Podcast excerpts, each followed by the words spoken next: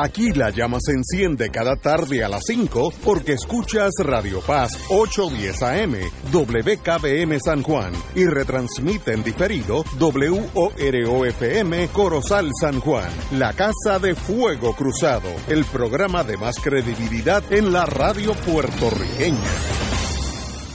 Esta emisora y sus anunciantes no se solidarizan necesariamente con las expresiones que escucharán en el siguiente programa. Son las 5 de la tarde, hora de escuchar Fuego Cruzado, el programa de más credibilidad en la radio puertorriqueña, en las voces de Ignacio Rivera y sus panelistas invitados con su discusión política dinámica e incisiva de los acontecimientos más importantes del momento. Fuego Cruzado comienza ahora.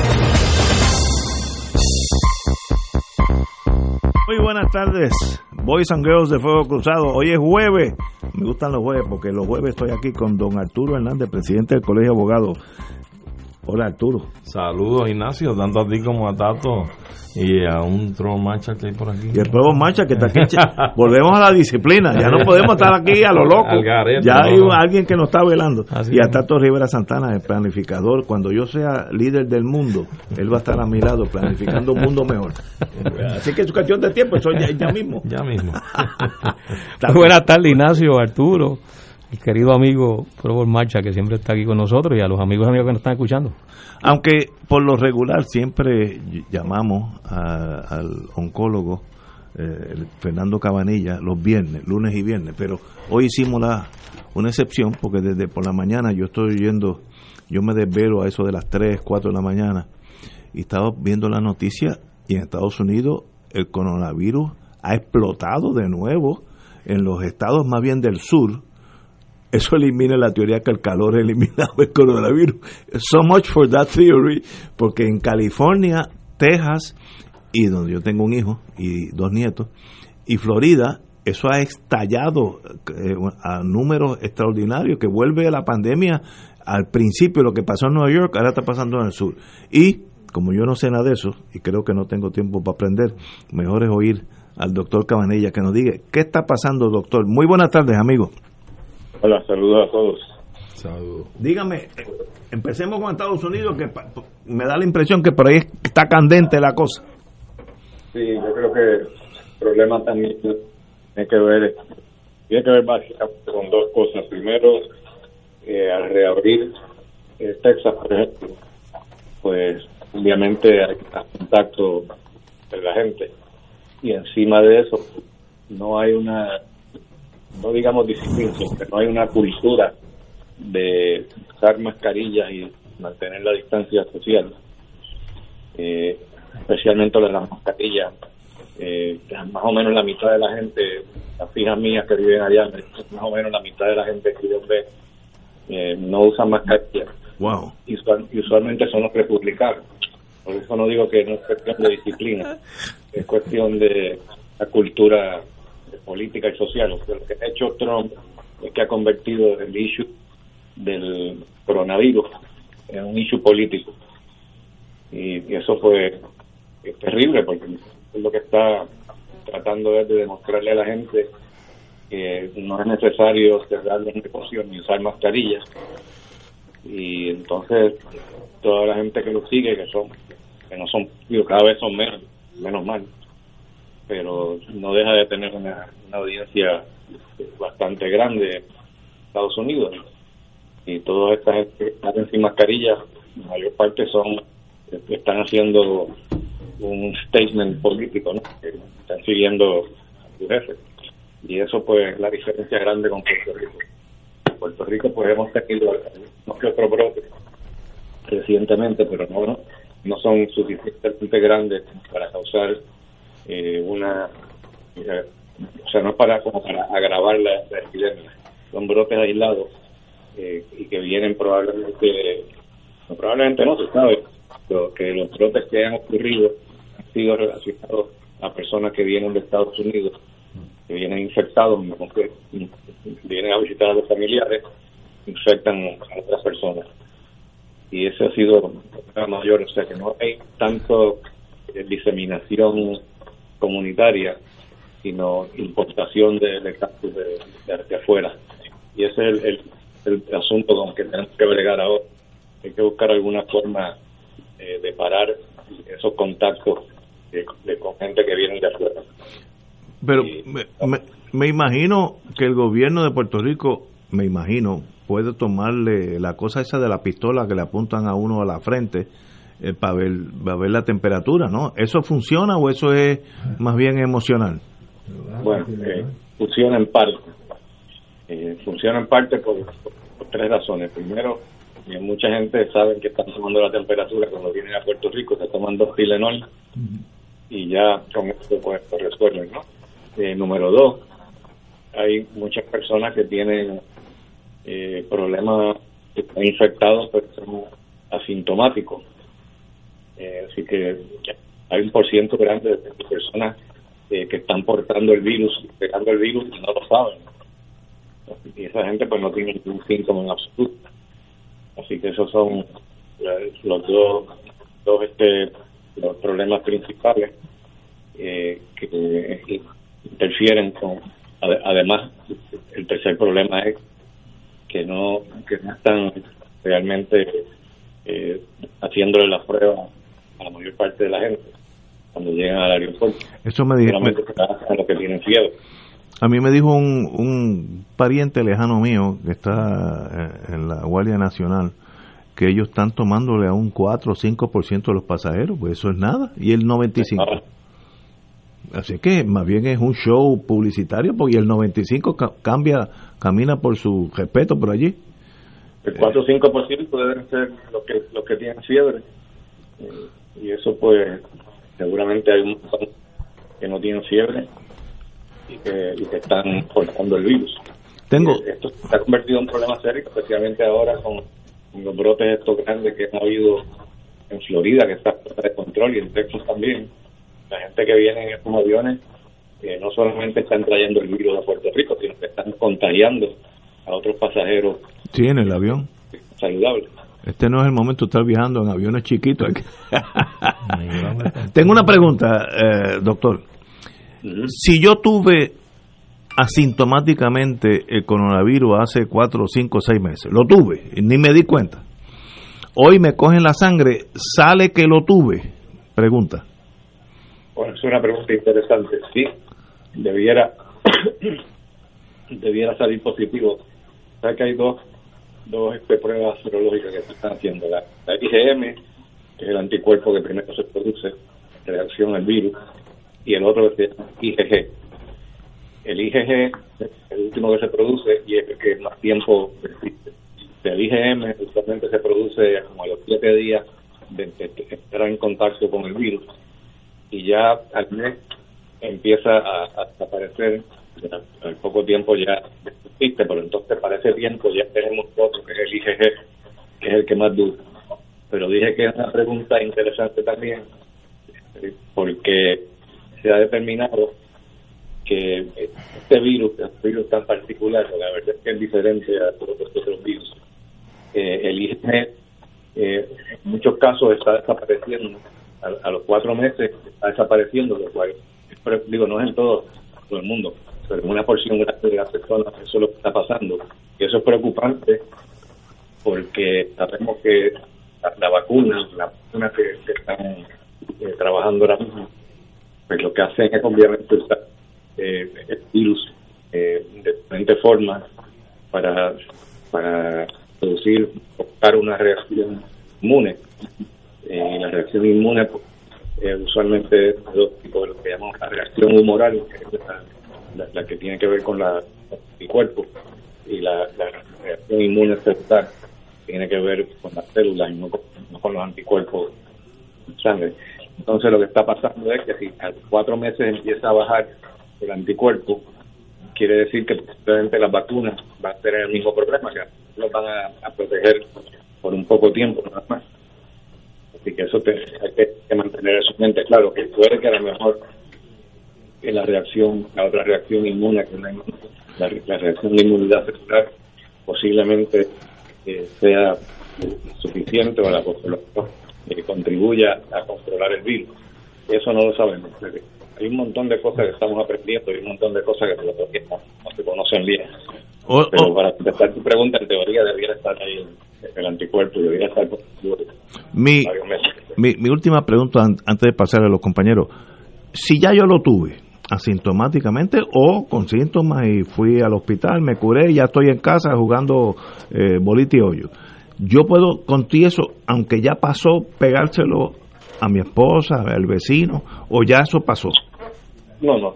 Si, si, si estuviste ya eh, por lo menos 10 días después que, desarrollaste la enfermedad y de esos últimos 10 días, eh, de, los últimos 10 días, estuviste sin síntomas alguno, ya usualmente no, no hay problema y puedes salir de, de cuarentena.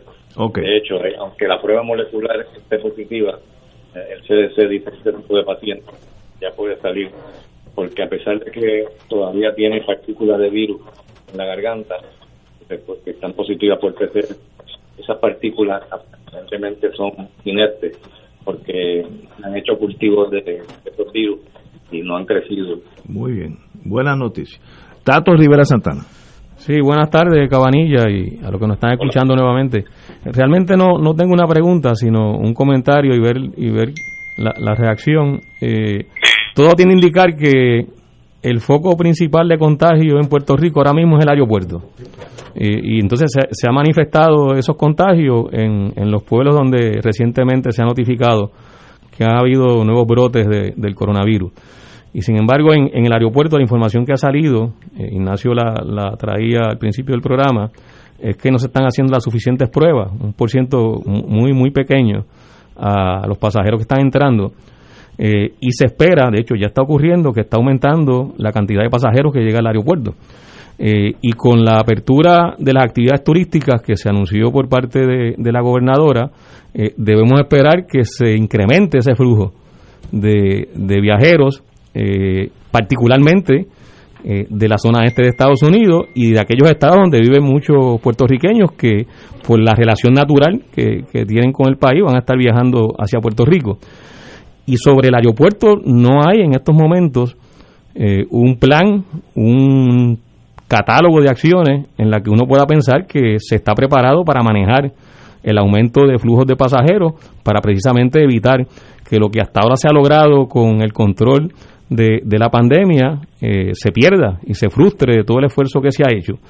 Eh, escuchaba que el de la Guardia Nacional eh, planteaba que tampoco tenían suficientes pruebas. No es solo que se hacen pocas pruebas, sino que tampoco tienen suficientes pruebas como para hacerlas a todo el que, el que entre. Y eso a mí me deja con, con el siguiente planteamiento. Aquí hay básicamente dos opciones. O se le hace la prueba a todo el que llega y parece que esa no es la posibilidad o la capacidad que tiene en estos momentos el gobierno, o se limita la entrada de pasajeros por el aeropuerto en proporción a la capacidad que tenga el gobierno de poder realizar esas pruebas, de modo que se pueda responsablemente manejar el flujo de pasajeros, de turistas, etcétera, a Puerto Rico, eh, sin que eso implique que la situación que ha pasado el país con relación al coronavirus se agrave y que por el contrario se mantenga controlada, como según los datos que se han dado hasta ahora eh, se ha logrado. Eh, yo, yo pienso que, que el aeropuerto en estos momentos es el principal eh, foco de, de contagio y no hay esa, esa claridad, o por lo menos no, no hay certeza de que se está manejando eh, con la magnitud que representa el riesgo que en estos momentos eh, implica esa cantidad, ese ese alud de, de, de pasajeros que va a estar llegando por el aeropuerto. Sí, eh, correcto, Tato. La, gobernadora ayer eh, manifestó que, que ella iba a, a a que las personas eh, que vienen de Estados Unidos o se hagan la prueba en Estados Unidos dos días antes de y que venga con un certificado de que está negativo o si no, que, que se la hagan en Puerto Rico. Pero después que dijo esto, eh, salió diciendo que eso es una opinión, que no era una orden. Yo no sé si porque consultó otras personas eh, que se asesoró y entonces ahora dijeron que era imposible hacer eso, que era inconstitucional. Pero cambió de idea, que ya, ya no es una orden. No sé cómo van a hacer con- eso finalmente, pero efectivamente hay- es lo que hay que en la- de importación de casos de Estados Unidos. Ah, don Arturo Hernández. Buenas tardes, Cabanilla. Hola, Arturo. Mira, este, eh, tenemos un cuadro que es un poco complejo, yo diría, porque todo apunta que en efecto uno de los lugares por donde más se puede abrir esa brecha de, disparar nuevamente los casos de contagio y como se ha visto en menor escala, pero el repunte que se ha dado con algunos brotes ha sido por personas que han llegado a través del aeropuerto, o sea, han llegado del exterior.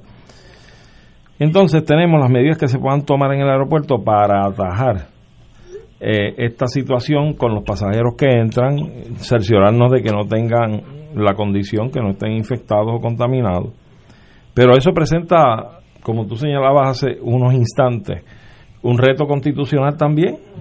¿Hasta qué punto tú puedes exigirle a un individuo que tú le vas a invadir su cuerpo para tomarle una prueba? Eso sí que es un gran reto. De manera que yo creo que por ahí surgiría un gran impedimento para que, aún teniendo todas las pruebas a las que hacía alusión Tato de que no las tenemos, que es lo cierto, este, aún teniéndolas todas, hay que salvar esa dificultad de la inconstitucionalidad de usted invadir el cuerpo de alguien para hacerle una prueba obligadamente. Si la persona no quiere, no se la puede obligar a que se haga la prueba. Punto. Pero Tato, perdona, perdona que te interrumpa, pero cuando uno se va a casar, te obliga a hacer una prueba de sífilis. Sí. invaden el cuerpo igual. ¿Por qué, ¿Por qué esto pero, es diferente? Pero eso es una opción. Si tú te vas a casar o no te vas a casar, si te la haces o no te la haces y nada quita que te vayas y te pongas a convivir con la persona y no te tienes que hacer la prueba. ¿eh? Pero es una cuestión de intimidad, porque el, el advenir al estatus de casado es una opción que tú ejerces. Y si está condicionada, pues bien, tú aceptas las condiciones o no las aceptas. Ahora, en el ejercicio de tú disfrutar tu intimidad, te puedes ir a, a convivir con la persona y el Estado no te puede invadir esa privacidad tuya para exigirte que aún conviviendo tienes que hacerte esta prueba a menos que sea una emergencia supranacional, que entonces el Estado completo, y es el problema que se tiene inclusive en el federalismo de Estados Unidos, eh, el gobierno federal no puede convocar a un lockdown general en el país. ¿Y dónde está la, la soberanía de los estados? Esa soberanía que aún limitada, ellos ejercen. Entonces crea un problema enorme. Lo otro que sí he visto en otros estados es que han disminuido o han evitado, han impedido, están prohibiendo la entrada a sus aeropuertos que provengan de los lugares donde ha habido repuntes, que son focos grandes, ¿verdad? Como Texas, Miami, etcétera, Florida. Este, eso Puerto Rico, si ya lo han hecho otros estados, yo creo que Puerto Rico lo puede hacer también, porque es una medida que sí la puede adoptar. Pero yo me planteo eh, cerrar esos vuelos es posible. Y cerrar la actividad turística, que es un golpe enorme a la economía, pero si esa es la brecha por donde se puede ampliar esto, porque es una de las actividades económicas del país que más afluencia de gente del exterior hace llegar a Puerto Rico, entonces tendrías que hacer un lockdown para el turismo nada más, ¿verdad? Por unos meses, unas semanas, a menos que se adopten unas medidas más estrictas en términos que ya no sea la invasión del cuerpo con la prueba, pero sí la medida de temperatura, eso no es invasivo. Hay una pistola que, que, coge la lectura, este, el uso de mascarilla. No te resuelve. O que, traigas un, o que traigas un certificado de antecedentes, de antecedentes, no, de un certificado médico, ¿verdad? Pero, pero no, creo que estamos en una situación un poco compleja para tratar de, de, de atajar esta, esta brecha que se puede abrir a través del flujo de gente que venga del exterior. Doctor, ¿Qué usted le pienso, ah, Diga usted. Yo, sí, no, que yo me obviamente yo no entiendo nada de eso, pero el sentido común me dice que si tú no te haces la prueba de sífilis, no te puedes casar y, y, también si no te haces la prueba para venir a Puerto Rico de viaje, pues te puedes quedar, te puedes quedar allá donde, tú vives, no tienes que montarte en un avión. Bueno, pero los abogados podemos estar discutiendo eso en los próximos cuatro años y en eso el, virus vino, llegó, nos mató a todos y se fue. Eh, son escollos que hay que ir aclarando en el camino. Pero, pero si usted fuera el, eh, el hombre de confianza del gobernador o gobernador de Puerto Rico, ¿qué usted le daría, diría en este momento? Gobernador o gobernadora, haga X, yo recomiendo tal cosa. Bueno, yo puedo, recomendar el que sea legal de otra cosa, ¿no? Yo creo que definitivamente hay que tratar de controlar ese, ese flujo de gente infectada. Hay que buscar alguna forma, ya que se haga la prueba de salir del viaje, ya sea aquí. Ahora, el problema es hacer de aquí.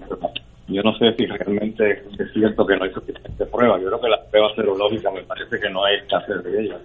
Esa es la que llamamos la prueba rápida, que es la que se está haciendo allí, porque la otra, la molecular, esa usualmente tarda de uno a dos.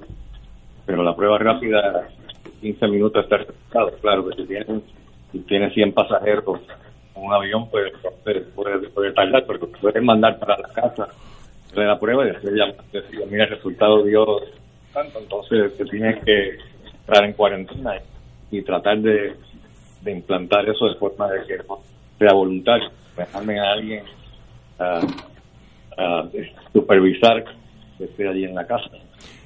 Y, y el brinco en los tres estados que mencioné, yo sé que hay otros, pero los más grandes son California, Texas y Florida, es más bien por falta de cuido, falta de disciplina médica en este caso. No diría que es falta de disciplina médica. En California no estoy seguro de detalles, pero yo creo que los otros dos pues abrieron eh, después de haber cerrado eh, con la infección de tratar de, de mejorar la economía que obviamente dar el país, está el Estado afecta a la economía de forma seria. Ahora estamos en año de elecciones. Todos estos gobernadores pues, van a una reelección y obviamente no quieren perder están tratando de hacer lo mismo que Trump, tratando de, mantener la economía lo más posible para que no... Todo el mundo sabe que la economía es lo que decide las las elecciones, de eso no hay duda. Está en la línea, doctor. un issue político. Doctor, pues como siempre, se lo agradecemos mucho. Perdone que hemos roto el, el, el, procedimiento que era lunes y viernes, pero es que hoy, al ver esos tres estados en un rojo uh, marcado, que quiere decir que eso está prendido en fuego, quería hablar con usted, porque todos tenemos algún pariente en e, alguno de esos tres estados, todo el mundo tiene alguien. Así que, como siempre, muy agradecido, Cabanilla. Muchas gracias, Cabanilla. Gracias, Cabanilla. Saludos. Vamos a una pausa, amigos. Fuego Cruzado está contigo en todo Puerto Rico. El licenciado Ricardo Pascual cuenta con 29 años de abogado en la práctica civil de daños y perjuicios, caídas, accidentes, accidentes de tránsito y otros. El licenciado ofrece consultas gratis, incluso si no puede llegar a la oficina, vamos a su residencia. Si usted, un familiar o una amistad ha sufrido un accidente, llame para cita y consulta al 787-510-4883, 510-4883. La oficina del licenciado Pascual está en el Centro Internacional de Mercadeo, carretera 165, Torre 1, oficina 210 en Guaynabo, frente a la cárcel federal. Recuerde, llame para orientarle y ayudarle al 787-510-4883, 510-4883. La Hermandad de Empleados Exentos No Docentes de la Universidad de Puerto Rico y la Asociación Puertorriqueña de Profesores Universitarios denuncian ante el país el intento de destrucción de la universidad por quienes actualmente la dirigen. Los ataques constantes y abusos de poder perpetrados hacia la universidad y toda la comunidad universitaria por parte de Walter Alomar y Zoraida Buxó ya no se aguanta más. Exigimos su salida inmediata y el nombramiento de personas comprometidas con la institución y con el país. Gobernadora, Gobernadora Wanda, Wanda Vázquez, Vázquez, usted, tiene la palabra. Actúe ahora. 2.6 millones de autos en Puerto Rico, algunos de ellos con desperfectos.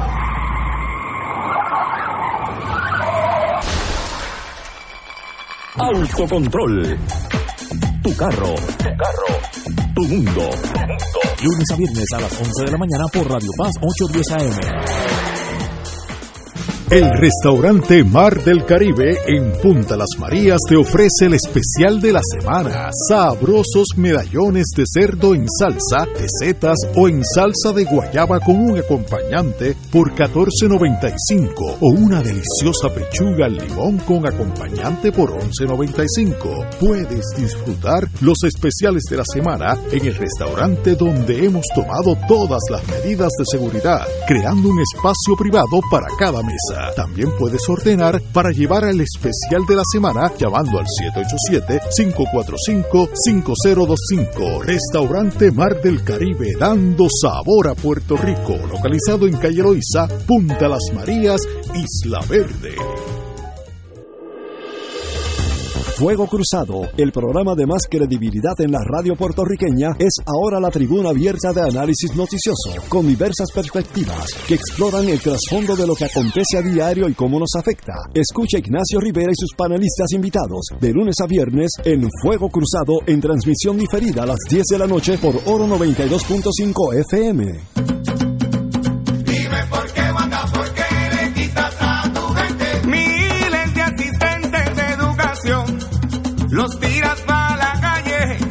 Y eso sí que está cañón. Dime por qué, Wanda, por qué le quitas a tu gente. Y los pobres conserjes no tienen nada, tú se lo diste todo allá la empresa privada. Dime por qué, Wanda, por qué le Anuncio pagado por el Comité SPT, no autorizado por el candidato aspirante o partido alguno.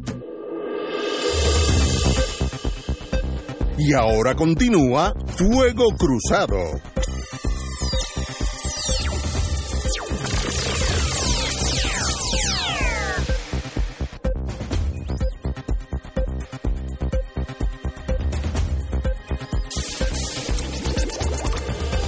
Buenas tardes compañeros nuevamente. En el día de hoy, yo que no soy del mundo académico, fui académico en el sentido que estudié, bastante disciplinado que fui, me gradué y de ahí para abajo nunca he tenido relación con el mundo académico, así que admito mi falta de conocimiento, pero para eso están los micrófonos. En el día, en la tarde de hoy tenemos al licenciado y de, el señor decano de la Facultad de Derecho de la Universidad Católica de, Ponce, eh, Fernando Moreno Orama. Muy buenas tardes. Buenas tardes. Eh, en el día de hoy salió algo que yo no entendí muy bien porque es, están hablando del mundo de ustedes, que hay un estándar 316, que la reválida, la acreditación, todo eso está envuelto en un cóctel y yo aprendí que si no entiendo, yo pregunto y así es mucho más fácil antes de meter la pata. Así que, señor decano, Moreno Orama, por favor díganos qué es lo que qué es lo que quiso decir esa noticia en la prensa que es tan confusa.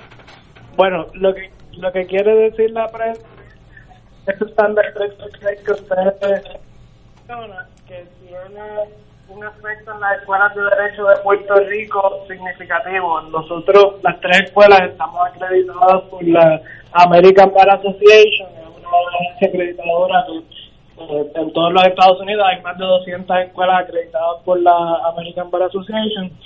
Y una de las cosas que ellos miden entre el cumplimiento de las escuelas de derecho es el paso de reválida de los egresados. Y entonces en Puerto Rico nunca había habido un problema eh, particularmente con ese estándar porque se podía cumplir de diferentes maneras y las tres escuelas siempre habíamos estado en cumplimiento eh, con el estándar como estaba redactado. En el 2019 la FDA enmendó el estándar de acreditación para requerir que un 75% de los egresados de una escuela de un año calendario aprueben la reválida en un periodo de dos años. Y entonces, en Puerto Rico, pues históricamente es la jurisdicción de todos los Estados Unidos con el proceso de reválida más bajo.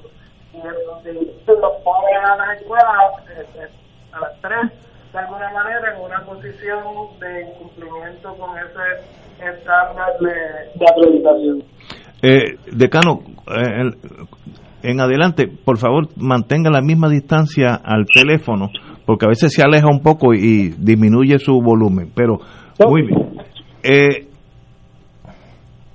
yo no eh, el único issue aquí es que hay un estándar 316, no sé si el número eh, parece un, algún cañón de artillería, un 316, eh, que ese estándar requiere que los graduandos de cualquier colegio acreditado por el ABA, American Bar Association, pasen X número de, de la reválida. Ese es el issue aquí.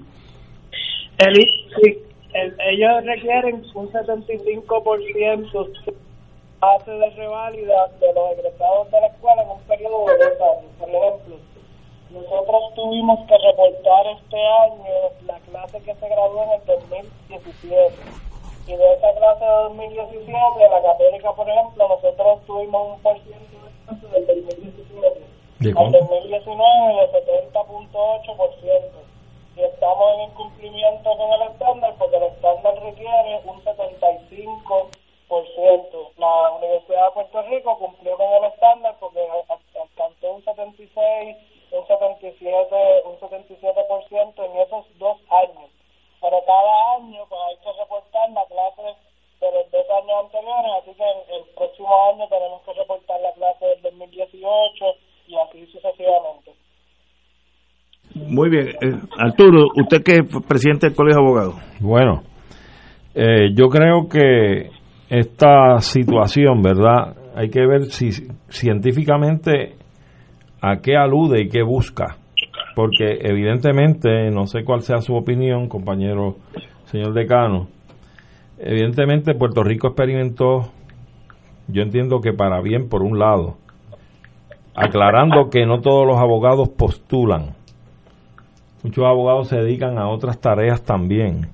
Y creo que las facultades de Derecho en Puerto Rico, las facultades de Derecho de las distintas universidades nuestras, deberían hacer una mirada introspectiva de ver a la luz de los nuevos tiempos cómo contribuye la formación intelectual académica de un abogado para desempeñarse en distintas facetas en los órdenes sociales y económicos del país, más allá de meramente la litigación como tal, ¿no? Este, pero eso hay ejemplos. Yo creo que, que en Puerto Rico hay muchos abogados, tanto en el país como fuera del país, abogados nuestros, que no necesariamente están en las cortes todos los días, están dedicados a empresas corporativas, a, a negocios, etcétera, etcétera. Pero a lo que iba era que, que para bien yo entiendo, porque un pueblo educado es un pueblo que, que entiende muchas cosas, o debe entender muchas cosas, y puede manejar mejor su realidad y su futuro, pues en un momento dado Puerto Rico llegó a tener cuatro facultades de derecho.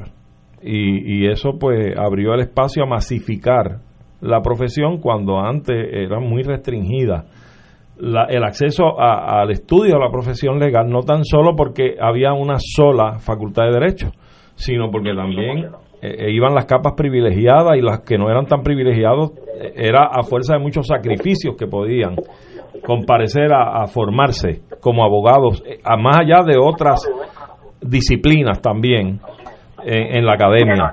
Pero al tener llegar a tener cuatro facultades, pues se masificó eh, eh, la enseñanza y el acceso a la educación legal y eso yo creo que fue algo muy positivo. Ahora esta imposición de tratar de cumplir con este requisito un 75% de pasandos en reválida de los egresados de las escuelas en un cúmulo de dos años, pues, pues crea una situación eh, que atenta contra ese movimiento que ha habido de masificar el estudio de la profesión legal porque puede poner en jaque alguna que otra escuela de derecho nuestra eh, si no se cumple con ese requisito. La historia está ahí. Las reválidas en Puerto Rico, por lo general, estamos hablando un por ciento entre un 30 y un 40 entre todas las universidades y todos los probando, que son los que pasan y prueban la reválida. Eh, yo nunca, y yo creo que no recuerdo si por alguna excepción ha habido un, un- un- un total de un 50% de gente que aprueba la reválida.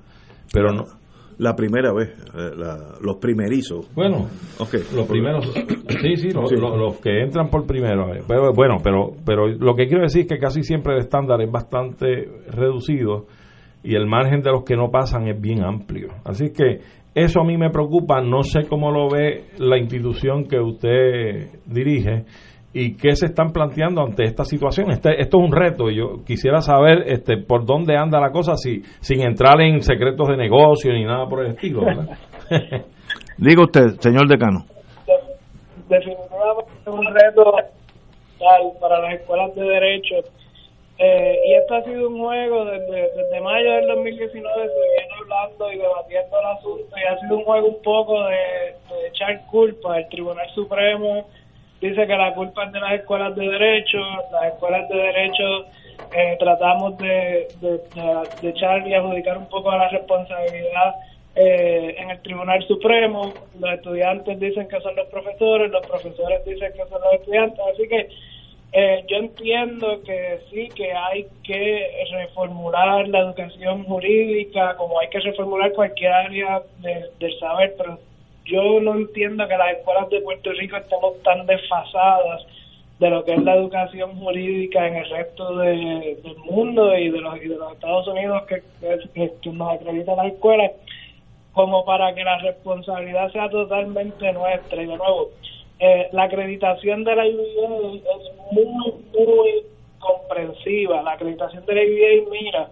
desde las estadísticas de admisión hasta las estadísticas de empleo, desde el perfil del estudiante antes de entrar a la escuela de derecho hasta mucho después que se gradúa, dónde está empleado, qué tipo de empleo, y toda esa información es pública, todo lo que las escuelas de derecho hacemos, cuánto cuesta el crédito, cuánto cuesta estudiar en Ponce o en la Interamericana, o en toda esa información es pública, está disponible en nuestras páginas de internet y, y lo que hacemos yo creo que pues, pues que a, lo mejor no se conoce tanto lo que lo que no es igual es que lo que hace el Tribunal Supremo y lo que hace la Junta de Aspirantes al ejercicio de la, de la abogacía es lo que no se conoce, es lo que nadie regula, es lo que no es parte del proceso democrático donde, donde se puedan debatir los, los conceptos, cómo se hace esa reválida, quiénes son los que queremos que tengan una licencia cuáles son los intereses que el Tribunal Supremo está buscando proteger, ¿verdad?, de la gente, de, quién podría tener o quién es el abogado eh, ideal al principio de su práctica. esa es la discusión que yo creo que, debemos tener en el, en el país actualmente. Eh, señor decano, en lo que podamos ayudarlo aquí a difundir la, la, visión de la católica, eh, la Facultad de Derecho, de está decir que tiene las puertas abiertas, le deseamos lo mejor. Yo en mi mundo pequeño de abogacía, que todos los días estoy en corte, he tropezado con varios abogados de la católica, han sido excelentes compañeros, uno es juez, eh, no hay diferencia, así que en torno al producto final, eh, todos los abogados en Puerto Rico con que uno maneja la vida son muy competentes, así que ahí en ese renglón no hay no hay diferencia, así que en eso lo felicitamos a ustedes. Señor, tenemos que ir a una pausa. Señor decano, un privilegio estar con usted en la tarde de hoy. Muchas gracias. Muchas gracias. Fuego Cruzado está contigo en todo Puerto Rico. Restaurante y Marisquería Reina del Mar anuncia que ya estamos abiertos y funcionando bajo las medidas de higiene y seguridad establecidas por el gobierno. Hemos rediseñado nuestro amplio salón, cumpliendo con el distanciamiento social. Continuamos con el Festival de Pescado y un variado menú de carnes exóticas y mariscos. Nuestros platos están confeccionados con ingredientes frescos para realzar el sabor gourmet internacional con un toquecito criollo. Además de un menú de especiales diarios para llevar, incluimos la rica paella por 14.95 serenata de bacalao y cabrito guisado deshuesado. Llama ahora y ordena 754-9933. Restaurante y marisquería Reina del Mar. Ambiente elegante con atenciones de primera. Frente al Centro Judicial y Estación Piñero del tren en Atorrey. 754-9933. El licenciado Ricardo Pascual cuenta con 29 años de abogado en la práctica civil de daños y perjuicios, caídas, accidentes, accidentes de tránsito y otros. El licenciado ofrece consultas gratis, incluso si no puede llegar a la oficina, vamos a su residencia. Si usted, un familiar o una amistad ha sufrido un accidente, llame para cita y consulta al 787-510-4883, 510-4883. La oficina del licenciado Pascual Está en el Centro Internacional de Mercadeo, carretera 165, Torre 1, oficina 210 en Guaynabo, frente a la cárcel federal. Recuerde, llame para orientarle y ayudarle al 787-510-4883. 510-4883. La Hermandad de Empleados Exentos No Docentes de la Universidad de Puerto Rico y la Asociación Puertorriqueña de Profesores Universitarios denuncian ante el país el intento de destrucción de la universidad por quienes actualmente la dirigen. Los ataques constantes y abusos de poder perpetrados hacia la universidad y toda la comunidad universitaria por parte de Walter Alomar y Zoraida Buxó ya no se aguanta más. Exigimos su salida inmediata y el nombramiento de personas comprometidas con la institución y con el país. Gobernadora, Wanda Vázquez, usted, tiene la palabra. Actúe ahora. Te saluda el Padre Milton y en Oro 92.5 hemos hecho historia. Por primera vez en la historia de Oro 92.5 hemos celebrado un radio maratón en esta ocasión para poder reemplazar nuestra antena. Y hemos hecho historia porque no solamente sobrepasamos la cantidad estimada, sino que lo hicimos en menos tiempo del esperado, gracias a Dios y gracias a tu generosidad. Te recuerdo que si recibes tu boleta en la casa, que la llenes y la devuelvas con tu cheque o tu giro postal para que esa aportación, esa promesa, se haga realidad. Y si todavía quieres unirte a este esfuerzo, puedes seguir aportando buscándonos en ATH Móvil bajo la sección de negocios como Radio Oro FM, añadiendo en la sección de comentarios la palabra antena. Gracias por tu generosidad y que el Señor te multiplique esas bondades que has tenido con Oro 92.5. Y ahora continúa Fuego Cruzado.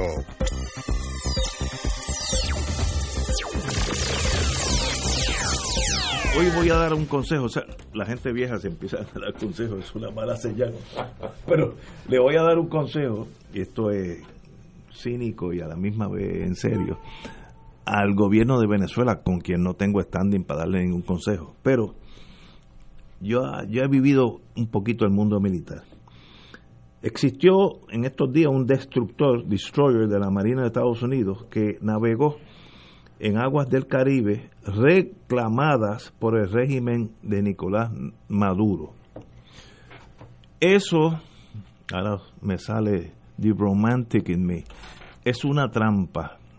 Lo mismo hizo el presidente Reagan cuando Gaddafi en Libia dijo que el Golfo de Sidra era totalmente de Libia y Estados Unidos mandó allí de pescadito un barco los aviones de combate de Siria fueron a buscarlo y había detrás de eso una pared llena de aviones, y portaaviones y submarinos, y entonces tumbaron todos los aviones sirios. Así que mi consejo al gobierno de Venezuela, cuidado, porque eso es una carnadita para que usted le salga la testosterona por mal sitio y, y muerda ese anzuelo. Lo que quiere Estados Unidos es un encontronazo naval donde en ese mundo naval Estados Unidos la superioridad contra casi todo el mundo es, obvia y ustedes miren a veces el Vietcong nos enseñó en vietnamita se dice soy quo soy quo quiere decir nunca ataques a menos que sepas que vas a ganar Eso, con esas dos palabras se pillaron los franceses y los americanos en Indochina así que a los a los venezolanos cuidado con morder el anzuelo porque es para destruir la flota naval venezolana que es pequeñísima. Eh, la Guardia Costanera de Estados Unidos es mucho más grande que la flota naval venezolana, así que no hay posibilidad de triunfo. Así que si eso es así, calladito, se ve más bonito y eso es una trampa. Me da pena decir eso, pero para, para eso es que estamos en este tipo de programa. Arturo. Bueno, yo creo que en efecto es un acto de provocación, ¿verdad? La trampa sí. Y entonces es una cuestión de ir a lo práctico, según tú lo planteas. Eh, hacerle frente de una forma física es retante y, puede ser desastrosa. Porque tendría Estados Unidos probablemente ahí la justificación, y es probablemente lo que están buscando con esa provocación, tendrían la justificación para entonces entrar en ese tipo de, de, actuación bélica que le abra la puerta para incluso invadir el territorio de la República Bolivariana y entonces hacer lo que no han podido hacer de una forma descarada y descarnada y con esa provocación pudieran lograr justificar que, que, van a hacer lo que han querido hacer, ¿verdad? Con otro tipo de, de, de excusas. Pero ciertamente es un acto de provocación, de violación de la soberanía nacional de Venezuela. Y ahora, ahora digo yo, ¿dónde están los países del continente? ¿O están todos plegados y vendidos a la hegemonía norteamericana? Al gigante, que ya en estos tiempos me atrevo a decirle que es un gigante, a pesar de que tiene un poderío naval grande, es un, un gigante de hojalata, porque no tienen el capital hoy, están embrollados por trillones de dólares. ¿eh? Ahora, ¿De qué estamos hablando? ¿Dónde están los países del continente? ¿Dónde están los países que puedan sacar la cara por la dignidad de América Latina? Podemos tener acuerdos o desacuerdos con el gobierno de Venezuela, quien los quiera tener, fantástico, pero la soberanía nacional de los territorios de las repúblicas de América Latina se respetan y hay que darlos a respetar, porque ya tenemos bastantes historias en la América Latina con el entrometimiento de los Estados Unidos en este, en este continente. Y tenemos a Nicaragua, y tenemos a Panamá, y tenemos otros tantos, Costa Rica, República Dominicana.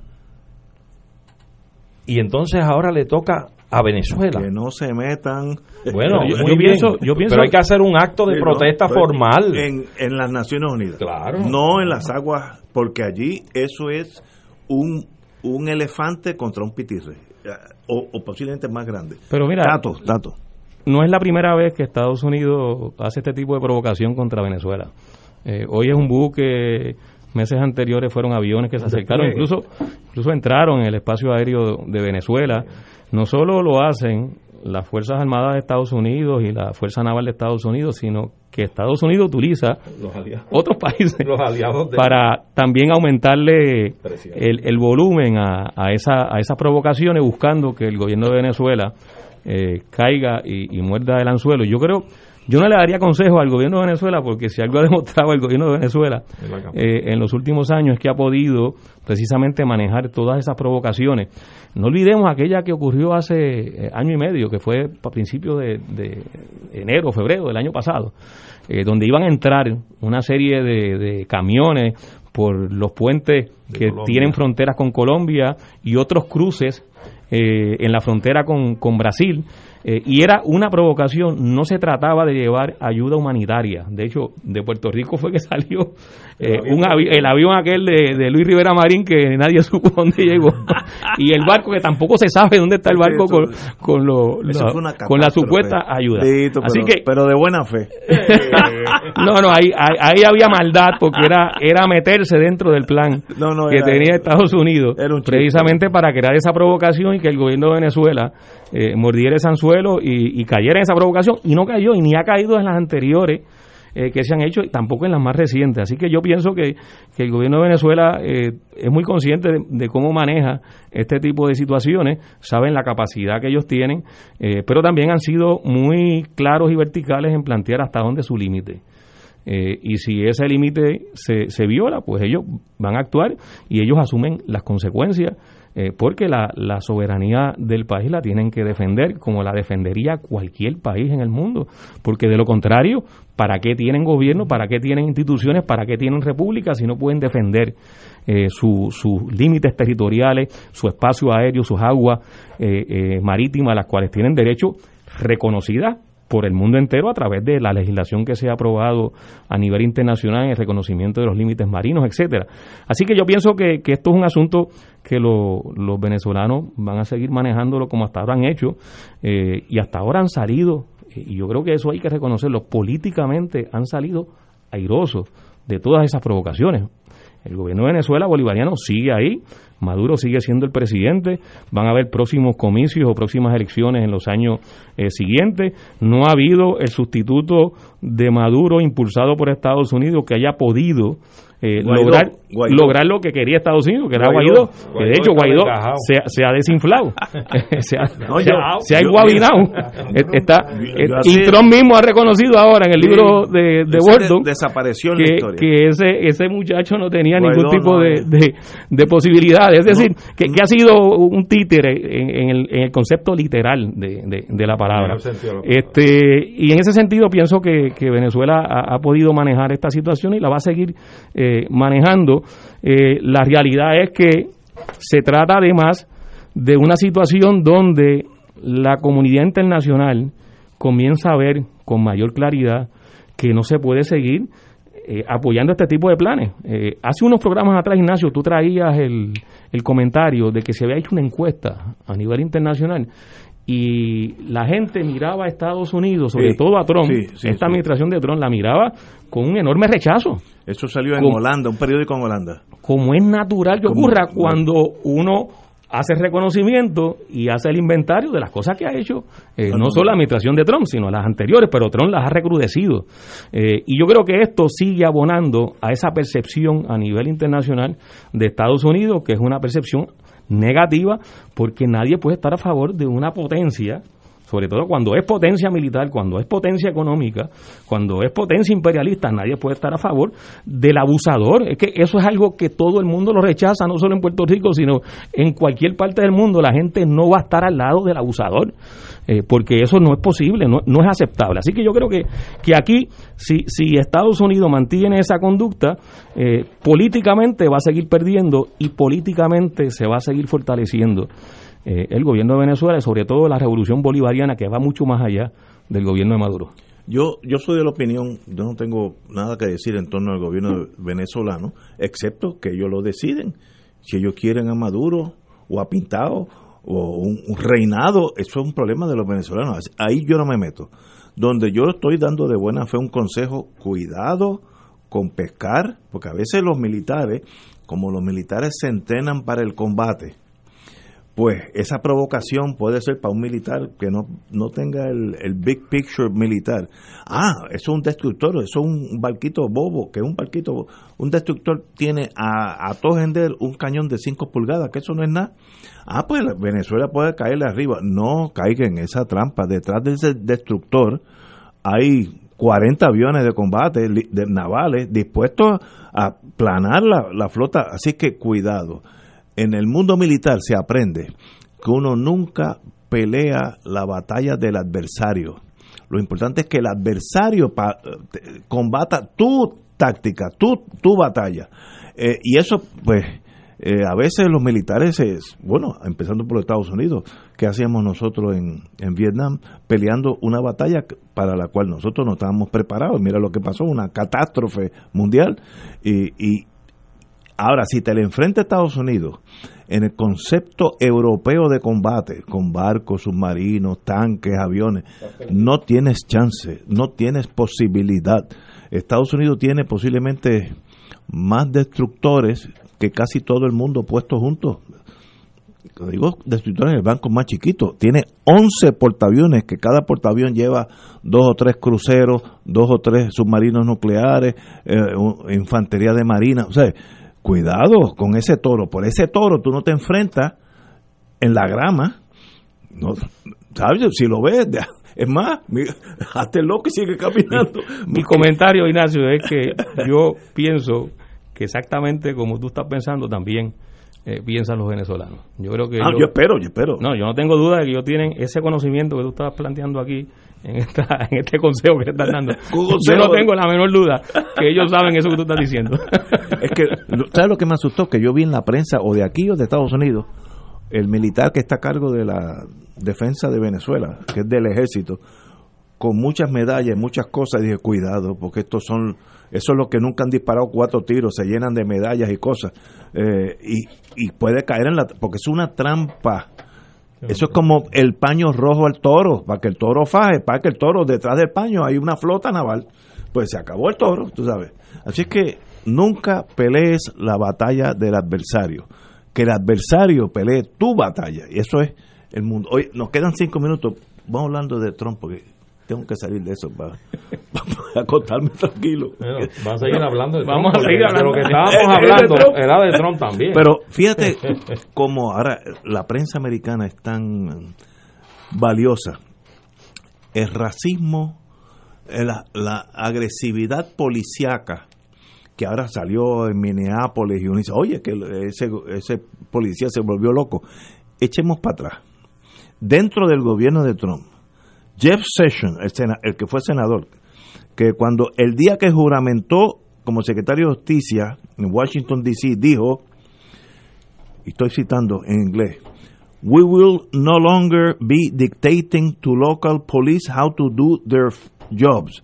No vamos a estar de en este momento, de este momento dictándole a la policía local cómo hacer su trabajo. Eso fue Jeff, acabadito de juramentar. Y este señor secretario de Justicia actual, William Barr, eh, dice que estos problemas son causados por punks who lack respect for the police. Si los dos secretarios de justicia en línea le están diciendo a la policía estatal y municipal, metan caña que nosotros estamos con ustedes, producen ese caso de, de Minneapolis. No fue que ese, ese día ese, ese policía tenía un dolor de muela y, y decidió matar a alguien, no. Es que viene una cadena impulsada por el presidente de Estados Unidos, porque estos dos señores son generales donde el commander in chief es, Trump. Así que esto lo dijo Trump porque al hablarle al secretario de justicia, el que habla es el presidente. Y dijo, si tú dices las policías locales, miren, yo voy a mirar para el lado, allá ustedes, como ustedes implementen las leyes en sus estados, es un problema suyo, eso causó estos muertos y va a seguir causando muertos hasta que Estados Unidos, si así lo desea, sale de este señor en, cinco meses, si es que sale de eso. De eso yo no sé. Compañero.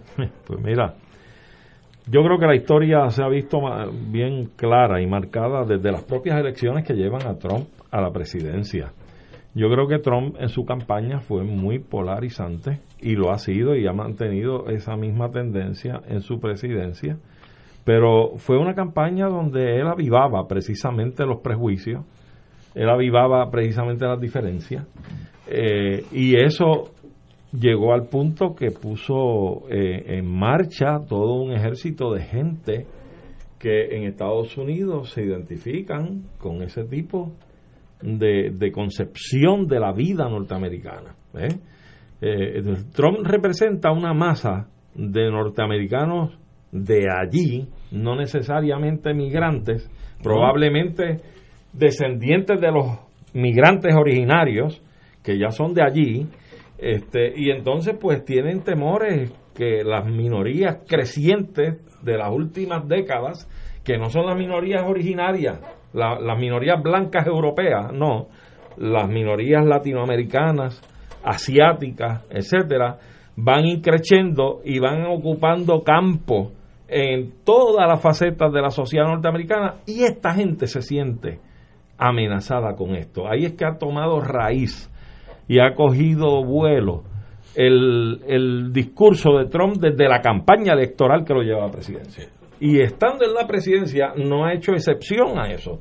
Ha continuado echándole eh, abono a ese tipo de discurso, a ese tipo de campaña, y eso lo ves en los funcionarios que tú acabas de mencionar. ¿eh? dice, ti- tiren para adelante si estamos aquí, nosotros tenemos el poder y los estamos respaldando, y esa es la visión de mundo y de sociedad que nosotros tenemos. ¿eh? Entonces, de- está reavivando los prejuicios que nunca han estado ausentes de esa sociedad. Aquí se han dado cambios que en el esquema jurídico se han logrado después de muchos sacrificios, de muertes, de, de- de sufrimientos, pero hemos visto hoy el saldo es que a pesar de esos cambios jurídicos que en el andamiaje y las estructuras sociales y jurídicas del país norteamericano se han logrado, en la realidad no valen dos centavos en el papel, porque sigue el discrimen y siguen matando personas de tez negra en las calles y en las ciudades, y sigue el pobre siendo pobre, y sigue el millonario haciendo más millones. Esa es la política pública norteamericana y está mejor evidenciada que nunca antes en la persona de este individuo que se llama Donald Trump y que preside esa nación norteamericana. Don Tato. Bueno, se trata de una política y una visión que tiene todo un andamiaje que ha estado ahí, que nunca se ha desmantelado, para reprimir, para agredir, no solo a los que tienen eh, eh, descendencia africana o a los afroamericanos, eh, sino también a las demás minorías, a, los mexicanos, a los latinos, a, los puertorriqueños. las historias que ha contado, nos ha contado Oscar López, cuando su vida de joven en Chicago y otros compañeros y compañeras que vivieron en Chicago de cómo, cómo la policía eh, actuaba de una manera eh, agresiva y, de amplia represión contra los puertorriqueños en Chicago, pues están como testimonio. Igual ocurrió en las principales ciudades de Nueva York, particularmente principales barrios en Nueva York, particularmente en el, en el Bronx, eh, donde hay una larga historia de, represión de parte de la policía contra los puertorriqueños. Eh, y esa sociedad eh, ha tenido a lo largo de, su historia como característica la aplicación de la violencia institucionalidad, institucionalizada y, sistemática contra las minorías y contra aquellos que, que se oponen al sistema que existe en Estados Unidos. yo, yo quiero eh, destacar además que en el caso de, los mexicanos, eh, a veces eh, queda fuera de esa discusión, oye, que se trata de una población a la que le arrebataron parte de su territorio. O sea, lo, lo que lo que lo que era Texas, lo que era gran parte, lo que era Texas, lo que era California, era territorio mexicano que se lo California, Arizona, Nuevo México, Texas. Y por encima, este porque hasta Montana, era exactamente reclamado por los españoles, pero, eh, por, lo, menos esos cuatro estados eran mexicanos. O sea que eso, sí, eso, eso, eso era territorio de los mexicanos. Eh, eh, y, fue arrebatado mediante la, la, guerra, fue arrebatado mediante la invasión. así que hay una historia también que hay que reconocer de que cuando nuestros hermanos y hermanas mexicanos eh, van hacia Estados Unidos, no están yendo a un territorio desconocido, sobre todo en esa parte eh, de los estados que fueron territorio mexicano, están yendo a, lo que era parte de su país. Lo que es de la mar. Regresa a la mar. Claro. Eh, y, y ahí ese, ese, ese conflicto no se resuelve como ha pretendido Trump con una muralla. ni con una verja. eso fue eh, una, una promesa de, de, campaña vendida dentro de ese discurso racista de Trump para avivar, como ha planteado eh, Arturo eh, en su intervención, toda, todo ese sentimiento de odio que tiene un sector de la sociedad norteamericana, sobre todo ese sector blanco, que se cree blanco, porque algunos no son eh, blancos exactamente, pero que se cree blanco y que comulgan con esa visión ideológica para entonces avivarlo y, generar eh, una, una presión política que mantenga no solo eh, a ese presidente Trump, sino a quien pueda venir, pero que pueda reproducir ese mismo discurso. Y, señalo siempre, porque eh, e, este asunto de, discutir esta problemática, identificando como hay que, hay que hacer a, las personas con nombre y apellido, en este caso a Trump, eh, pero destaco que Trump es un tipo, es una persona dentro de un sector social que piensa igual que él. él, él, es, un accidente burdo una expresión burda, pero de un sector social, de una base social en Estados Unidos que piensa igualito que él. Eh, y, y, esa, y esa base social controla buena parte de la estructura de gobierno eh, y de las instituciones de Estados Unidos. Vamos a seguir con este tema después de una pausa, amigos. Fuego Cruzado está contigo en todo Puerto Rico.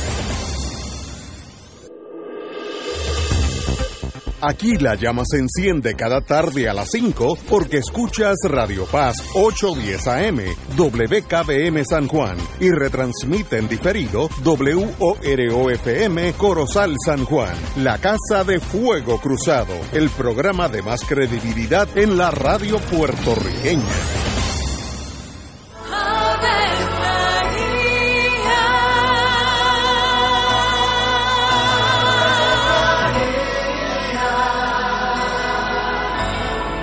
El ángel del Señor anunció a María. Y ella concibió por obra del Espíritu Santo. Dios te salve María, llena eres de gracia, el Señor es contigo. Bendita tú eres entre todas las mujeres, y bendito es el fruto de tu vientre Jesús. Santa María, Madre de Dios, ruega por nosotros pecadores, ahora y en la hora de nuestra muerte. Amén. He aquí la esclava del Señor hágase en mí según tu palabra. Dios te salve María, llena eres de gracia, el Señor es contigo.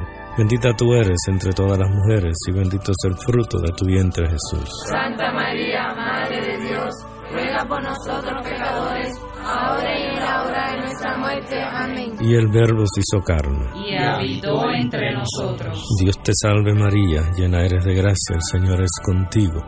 Bendita tú eres entre todas las mujeres, y bendito es el fruto de tu vientre Jesús. Santa María, Madre de Dios, ruega por nosotros Ruega por nosotros, Santa Madre de Dios. Para que seamos dignos de alcanzar las promesas de nuestro Señor Jesucristo. Oremos. Derrama, Señor, tu gracia sobre nosotros, que por el anuncio del ángel hemos conocido la encarnación de tu Hijo, para que lleguemos por su pasión y su cruz a la gloria de la resurrección, por Jesucristo nuestro Señor. Amén. Gloria al Padre, al Hijo y al Espíritu Santo. Como era en un principio, ahora y siempre, por los siglos de los siglos. Amén. Ser rotario es vivir la alegría de servir a los demás, a la vez que cultivas la amistad y el compañerismo, sin límites y descanso. Mensaje del Club Rotario de Río Piedras. Aquí la llama se enciende cada tarde a las 5 porque escuchas Radio Paz 810 AM, WKBM San Juan y retransmite en diferido WOROFM Corozal San Juan, la Casa de Fuego Cruzado, el programa de más credibilidad en la radio puertorriqueña.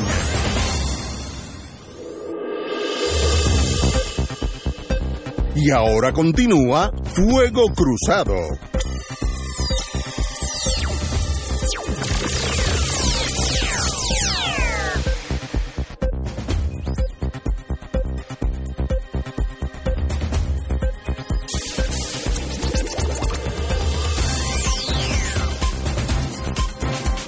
Regresamos, amigos y amigas, Fuego Cruzado. Bueno, señoras y señores, la, eh, el noviembre, nosotros no tenemos vela en ese entierro, pero habrá una votación en Estados Unidos, donde yo creo que la votación posiblemente más importante en los últimos 100 años, y es si Estados Unidos sigue por ese sendero fascista, racista, confrontacional con las minorías, aunque sean americanas, o si nace un nuevo detente un nuevo amanecer de cordialidad entre unos y otros. Si gana Trump, Estados Unidos pasará a ser un país de segundo o tercer nivel, no en el sentido económico, no en el sentido militar, pero irrelevante al mundo. Habrá otros que tomarán esa, ese liderato, podría ser Rusia, Alemania, China, los imperios van y vienen, pero es una, una elección que no es sencillamente poner un presidente, es el destino de los Estados Unidos como el faro que alumbraba la justicia, la esperanza, sencillamente lo que es la estatua de libertad, lo que simboliza esa estatua de libertad, se la juegan este, en noviembre 3.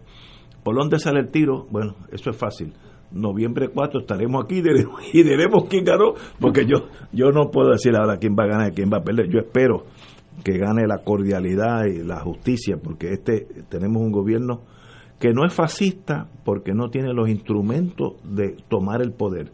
Si pudieran, como hizo Hitler en el 32, lo haría exactamente igual. Son gente que no creen en la democracia, las minorías, bueno, sabemos de Alemania lo que hizo con las minorías, pues este está por el mismo rumbo. Eh, a veces yo creo que soy demasiado apasionado, pero eso es esta elección en Estados Unidos, mucho más importante que la elección de aquí. Arturo. Pues mira, muy bien, yo creo que esto es importante eh, yo yo eh, haría una radiografía primero. Estados Unidos desde hace unas cuantas décadas ya viene perdiendo el brillo internacional. Estados Unidos tiene un gran repertorio y un gran historial de invasiones, de, de abusos contra otros países. Eh, bueno, siempre se ha dicho que es un riesgo usted viajar en el mundo con un pasaporte norteamericano. Puede, puede ser objeto de un secuestro o de un atentado. Y es que Estados Unidos no ha sido visto en las últimas décadas muy bien en otras latitudes del mundo y les tienen su cosita y su sencilla. Y es que tienen ese historial de haber invadido países, de haber derrocado gobiernos, de haber entrado en abusos. Y pues porque una cosa es lo que dice el papel, la democracia y los derechos de la gente y el respeto de las naciones, pero otra cosa es lo que tú haces. Y, y eso ha estado ahí. El colmo que le faltaba a Estados Unidos, aparte de estar embrollado como está, en los trillones de déficit que tiene en su presupuesto, era el fanfarroneo de un individuo como el que tiene de presidente. Torpe. Torpe, absolutamente torpe. Eh, un tipo que no sé cómo está ahí. Yo digo, bueno, es que los intereses económicos lo mantienen ahí. Porque si no, yo creo que ya hubiese salido de él. Ya en la historia de Estados Unidos se han, se han sacado encima dos o tres presidentes. Y por la vía rápida. ¿eh? Eh, no es cuestión de una segunda ronda. Es como ellos saben, como es una sociedad este, militar y una sociedad guerrerista, pues lo han hecho así, matando a los presidentes. Así es que, en efecto, tienes el problema de que tienes una, una sociedad totalmente dividida, polarizada. Tienes un cúmulo de gente que sigue a este señor, a su, a su propuesta, a su discurso de fraccionamiento, de polarización, de, de, de segregar, de discriminar esa es la realidad. La única, tal vez aritmética, que nosotros debemos considerar y contemplar aquí, es una que va más allá de eso. Son los factores económicos. ¿Quién mueve la economía? ¿Quién pone y quién quita? Ese poder económico, si entiende que, y sabemos que la economía dictamina en muchas ocasiones los resultados de muchas elecciones en muchos lugares del mundo. Eso es así. Si vemos cómo la economía de Estados Unidos se ha ido fracturando, últimamente, este, puede que eso tenga un gran peso y que pueda hacer haber una inclinación hacia Biden por el sector demócrata. Este, Biden, pues sabemos que ha tenido sus dificultades de atraer un voto joven, de atraer una gente, pero ahí van a tener la elección entre el, entre el peor y el menos malo. Es, a eso se enfrenta Estados Unidos en noviembre. Pero efectivamente yo creo que el análisis que tienen que hacer en un debate político en Estados Unidos es el mal manejo de la pandemia en Estados Unidos que ha conllevado como consecuencia de ello, por un lado, el desquebrajamiento de la economía frente a las políticas económicas que ha querido implantar también torpemente el presidente norteamericano, el superimpuesto de aranceles a los productos de la China, este, el cerrar incluso y amenazar con cerrar el negocio en unas áreas con China, que es el productor más grande que tiene el mundo ahora mismo.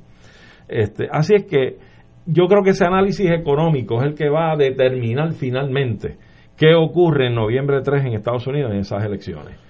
Va a haber, va a haber que observar con detenimiento ese tipo de, de campaña política, cómo se mueven las cosas, si el discurso va a ser exactamente el mismo, o cómo va a tratar ese discurso de Trump el asunto económico cómo va a justificar lo que ha decidido, las decisiones tomadas, el efecto que ha tenido en la economía, porque en efecto la economía ha bajado, ha caído, y ese es un factor importante. Yo creo que hay cuatro factores que se juntan en estos momentos en la situación de Estados Unidos que van a tener su reflejo en el resultado electoral. En primer lugar, hay una recesión económica. Y la semana pasada el director, el presidente de la Reserva Federal, planteaba que hay mucha, mucha dificultad para estimar, es decir, mucha incertidumbre para saber cómo se va a salir de la crisis económica. Quien, él no podía, básicamente era lo que estaba señalando, podía anticipar ni podía vaticinar cuándo Estados Unidos iba a empezar a recuperarse eh, de estos trimestres, que en términos técnicos así es que lo, reconocen en, la jerga económica, eh, el periodo de recesión que, se ha provocado principalmente como resultado de la pandemia, aunque venían ya eh, mostrándose, venían ocurriendo una serie de eventos en la economía de Estados Unidos que apuntaban a que ahí iba a haber unas dificultades económicas, la pandemia precipitó esos problemas económicos y Estados Unidos hoy está en recesión. Eh, así que la, la, la realidad para noviembre 3 es que Trump corre no con un argumento económico a su favor, sino con una economía y una realidad económica en su contra. Primer factor. Segundo factor, la pandemia. La, la, pandemia ha sacado a relucir la incapacidad del presidente de Estados Unidos y de su administración para manejarla. Eh, es, ridículo uno hacer incluso el recuento de las expresiones de Trump desde que empezó eh, la amenaza de la pandemia y luego cuando ya está desatada la pandemia en Estados Unidos y todavía hoy está, eh, Trump sigue haciendo unas expresiones, unas declaraciones eh, que dan, dan risa y, y por lo trágico que es, pues uno no puede reírse por las consecuencias que tiene. Así que el, el manejo de la pandemia ha sido una cosa Fatal. fatal. Eh, en Estados Unidos han muerto más de 122 mil personas en el día de hoy. El país con más muertes como resultado de la pandemia en todo el planeta. Increíble. Tercer factor, lo que ha ocurrido con la explosión de protesta ante el racismo, el discrimen, eh, las agresiones de la policía, que ya la respuesta no es solo eh, condenar y reclamar que se respeten los derechos de los negros y de las demás minorías, sino que además se ha sumado a esa demanda y a esa y a esa reclamación en esa propuesta, en esas protestas otros derechos eh, que también venían siendo mancillados, no venían, eh, no se reconocían eh, y que la gente explota en, en esta situación. El cuarto factor, el cuarto factor es claramente, porque hay que mirarlo así, la ineptitud de la administración de Trump que corre, es transversal, ¿verdad? Esos tres que he mencionado, es transversal, pero, pero tiene su propia personalidad. Eh, así que yo, yo no veo, eh, es muy difícil, eh, claro, eso, ese es un análisis que uno hace desde acá. Eh, allá probablemente hay, hay otros matices y otros enfoques y otros ángulos desde los cuales se puede mirar este asunto. Pero es muy difícil uno pensar que con esas cuatro realidades que hoy actúan de manera adversa, totalmente adversa a Trump, y que yo no veo posibilidad de que aquí, de aquí al 3 de noviembre, cambien de manera favorable ni la económica, ni la situación de la tensión social por todas las agresiones con relación al discrimen racial, ni el manejo de la pandemia, todo lo contrario, lo que estamos viendo es que en las próximas semanas la pandemia se va a agudizar porque hay un rebrote de la misma en, en muchos estados, estados muy poblados, dicho sea de paso, eh, y la ineptitud de Trump eh, es genética. O sea, eso no hay forma de que, de que se pueda mejorar de aquí al 3 de noviembre. Así que yo creo que hay, hay un escenario donde debe darse un cambio de administración el 3 de noviembre en Estados Unidos y el 4 de noviembre estaríamos analizando entonces, como dice Ignacio, Lo que ha pasado. lo, lo que ha pasado. Así que la mejor campaña que tiene Biden es Trump. Claro. Eh, porque Sí, tampoco sí. No, eh, no, estamos no. hablando de una, de una figura eh, Eh. que, que tenga quilates, como No, que no, uno pueda hablando cifrar al- esperanza. Alguien indeseable, vamos a ponerlo así. Vamos a una pausa, amigos.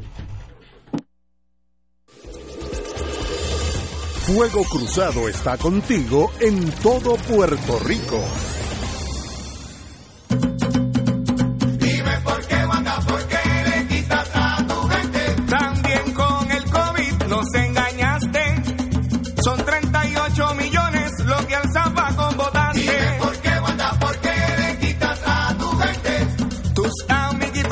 Amiguitos del alma cogen los fondos. Y nuestra educación tocando fondo. Dime por qué, Wanda, por qué Anuncio pagado por el Comité SPT, no autorizado por el candidato aspirante o partido alguno.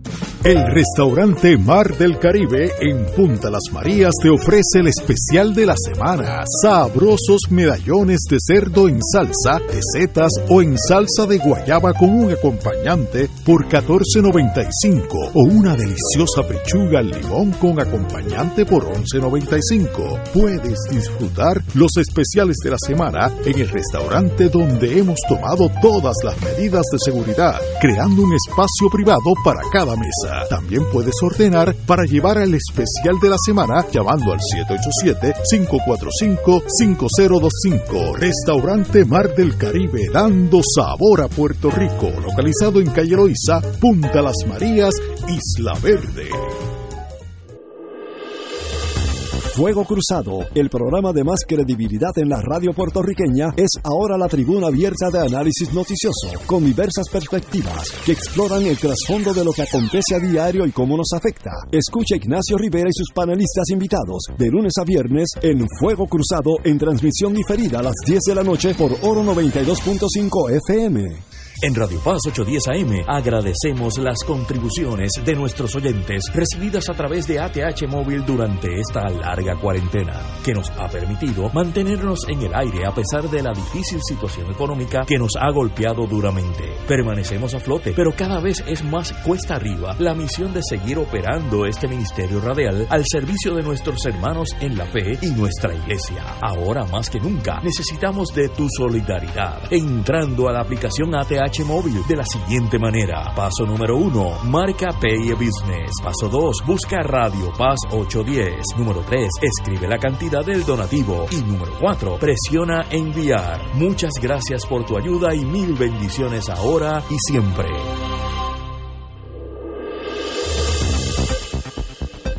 Y ahora continúa Fuego Cruzado.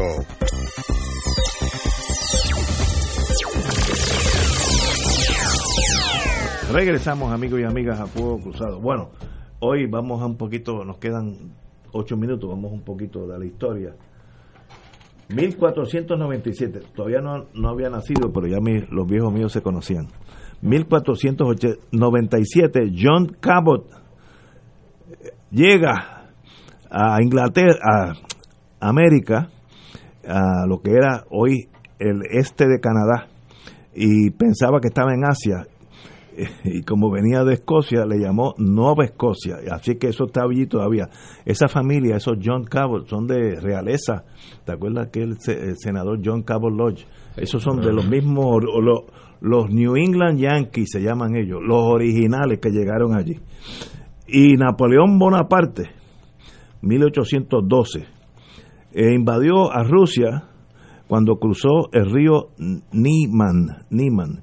Le fue bastante mal a Napoleón con todo su gran ejército porque no sabía que el, el frío en Rusia era tan y tan y tan poderoso que él pensaba que era un frío tipo Francia y era 10 veces más, más, más frío y pues fue una, una gran derrota para él, mayormente por el frío, pues también los rusos se defendieron y fue una el fin el fin de Napoleón. Eh, y esta, oye, de eso hablamos ahorita. En el 1853, ya yo estaba dando mis primeros pasos. El presidente Franklin Pierce eh, firmó la compra Gadsden, Gadsden Purchase. Compró 29.670 millas cuadradas de México por 10 millones. Hoy lo que es Southern Arizona y Nue- Nuevo México, esa fue, desde el punto de vista de real estate, fue una buena compra. Por 10 millones, el sur de Arizona y Nuevo México, 29.670 eh, millas cuadradas, no, no cuerdas, millas cuadradas, wow. Eh, eh, de verdad que es- Estados Unidos o, lo, o te lo quita militarmente o te lo compra. Esas son las dos opciones que tú tienes. Tú decides. con una pistola. y las dos tienen la, la amenaza militar. o sea, Exacto. O, o me lo vende o timbado. Igual que cuando compró Alaska a los Ares, que, que no, no sé si, pero fueron como 14 millones. Alaska, casi una tercera parte de Estados Unidos, lo compró por nada, regalado. Mira, es la historia de Texas y de Panamá. Sí. No, no compraron. Ah, bueno, nada, pero ¿qué hicieron? Eh, vamos para allá. Pero crearon la república. y después la neta. Y en el 1930, ya yo estaba dando candela en escuela primaria, eh, salió la primera eh, rebote del radar, lo que iba a ser después el radar, 1930, First Detection of Radar. Eh, y, y esa es la historia, así que sencillamente en el día de mañana se presenta ante la Cámara de Representantes Estados Unidos una, un proyecto de ley para hacer a Washington, D.C. Estado. Eh, yo estoy seguro que va a pasar la Cámara. Ya hoy por la tarde el presidente Trump dijo que si llega, si llega, que no va a llegar por el Senado, pero si llega que lo va a vetar, que eso no va a ser Estado mientras él sea presidente. Así es que, eh, pero me sorprende que la Cámara va a usar eso como un eje también para las minorías, porque Washington, eh, esos votos mayormente son demócratas y son de minoría. Eh, la gran población de Washington, D.C. eh, son minorías hispanas y negras. Así es que se están jugando política, pero qué bonito. Yo creo que Washington DC merece ser Estado. Están allí, rodeados de tres estados.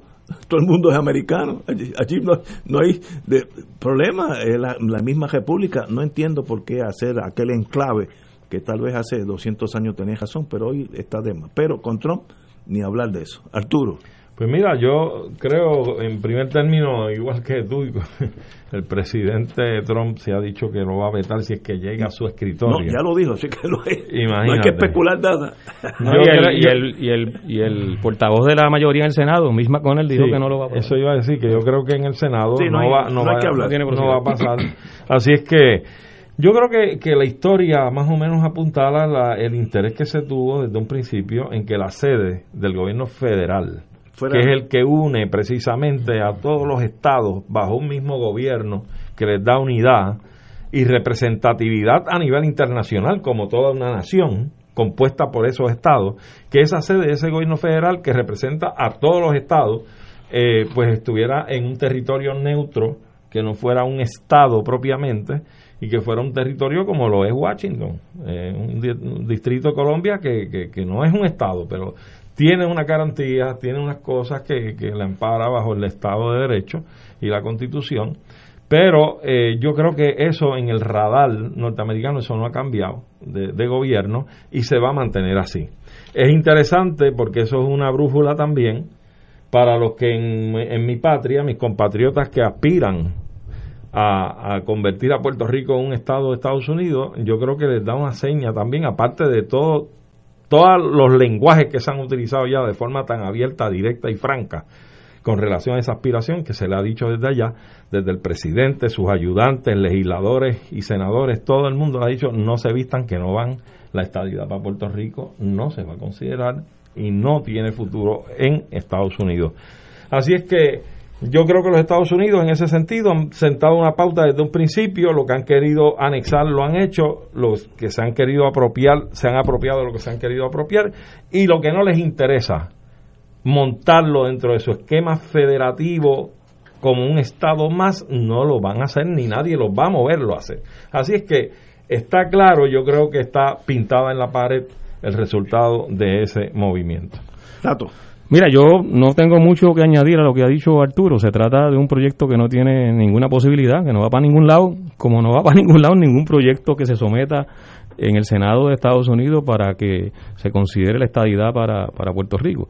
Eh, así que son, son fuego fatuo, como, como se le decía en el campo, a, a ese tipo de, de cosas. Yo lo que quería, eh, Ignacio Arturo, si me permiten, era, era hacer un reconocimiento eh, desde anoche frente al Capitolio. Hay un campamento de los retirados que, que están exigiendo algo extremadamente justo, eh, que es que se apruebe un proyecto que se aprobó en la Cámara eh, unánimemente, el proyecto 2434, que le garantiza el retiro justo eh, a esos eh, padres, hombres y mujeres y madres que, trabajaron en el servicio público y que sus pensiones están amenazadas por los recortes que está eh, imponiendo la Junta de Control Fiscal eh, y que han logrado mediante su esfuerzo, sus reuniones con los legisladores, que en la Cámara se aprobara un proyecto de consenso. eh, a favor. En el Senado se consideró ese, ese proyecto hoy y se le hicieron unas enmiendas que desvirtúa eh, el proyecto.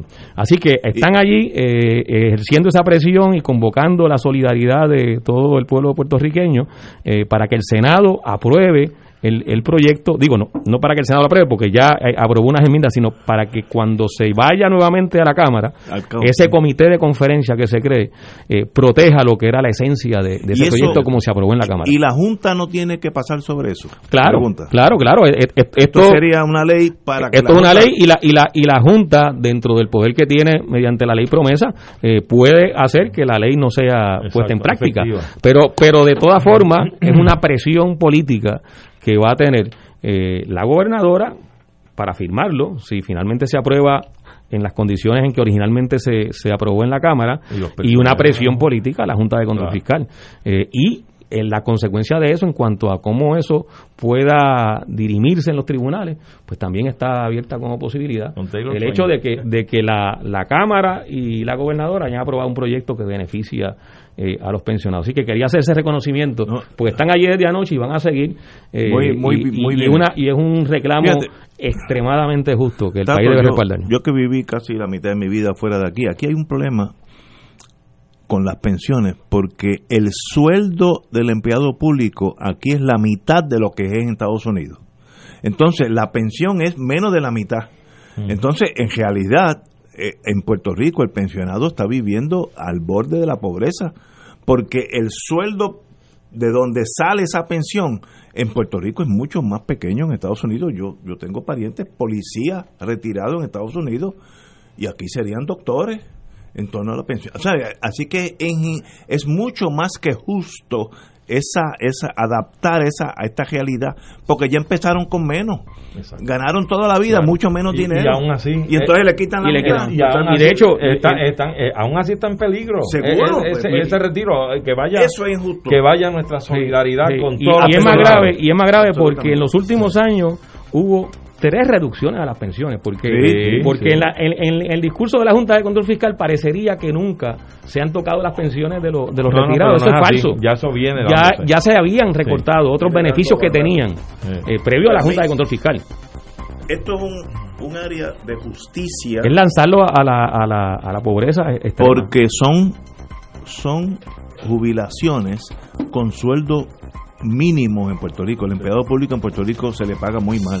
Entonces de ahí viene la pensión. Así que ya tiene dos strikes en contra. Así que más que justo estos señores que están allí o señoras que están allí al frente del Capitolio. Señores, mañana será viernes. Así que Así que- bueno, it's Friday. Hasta mañana.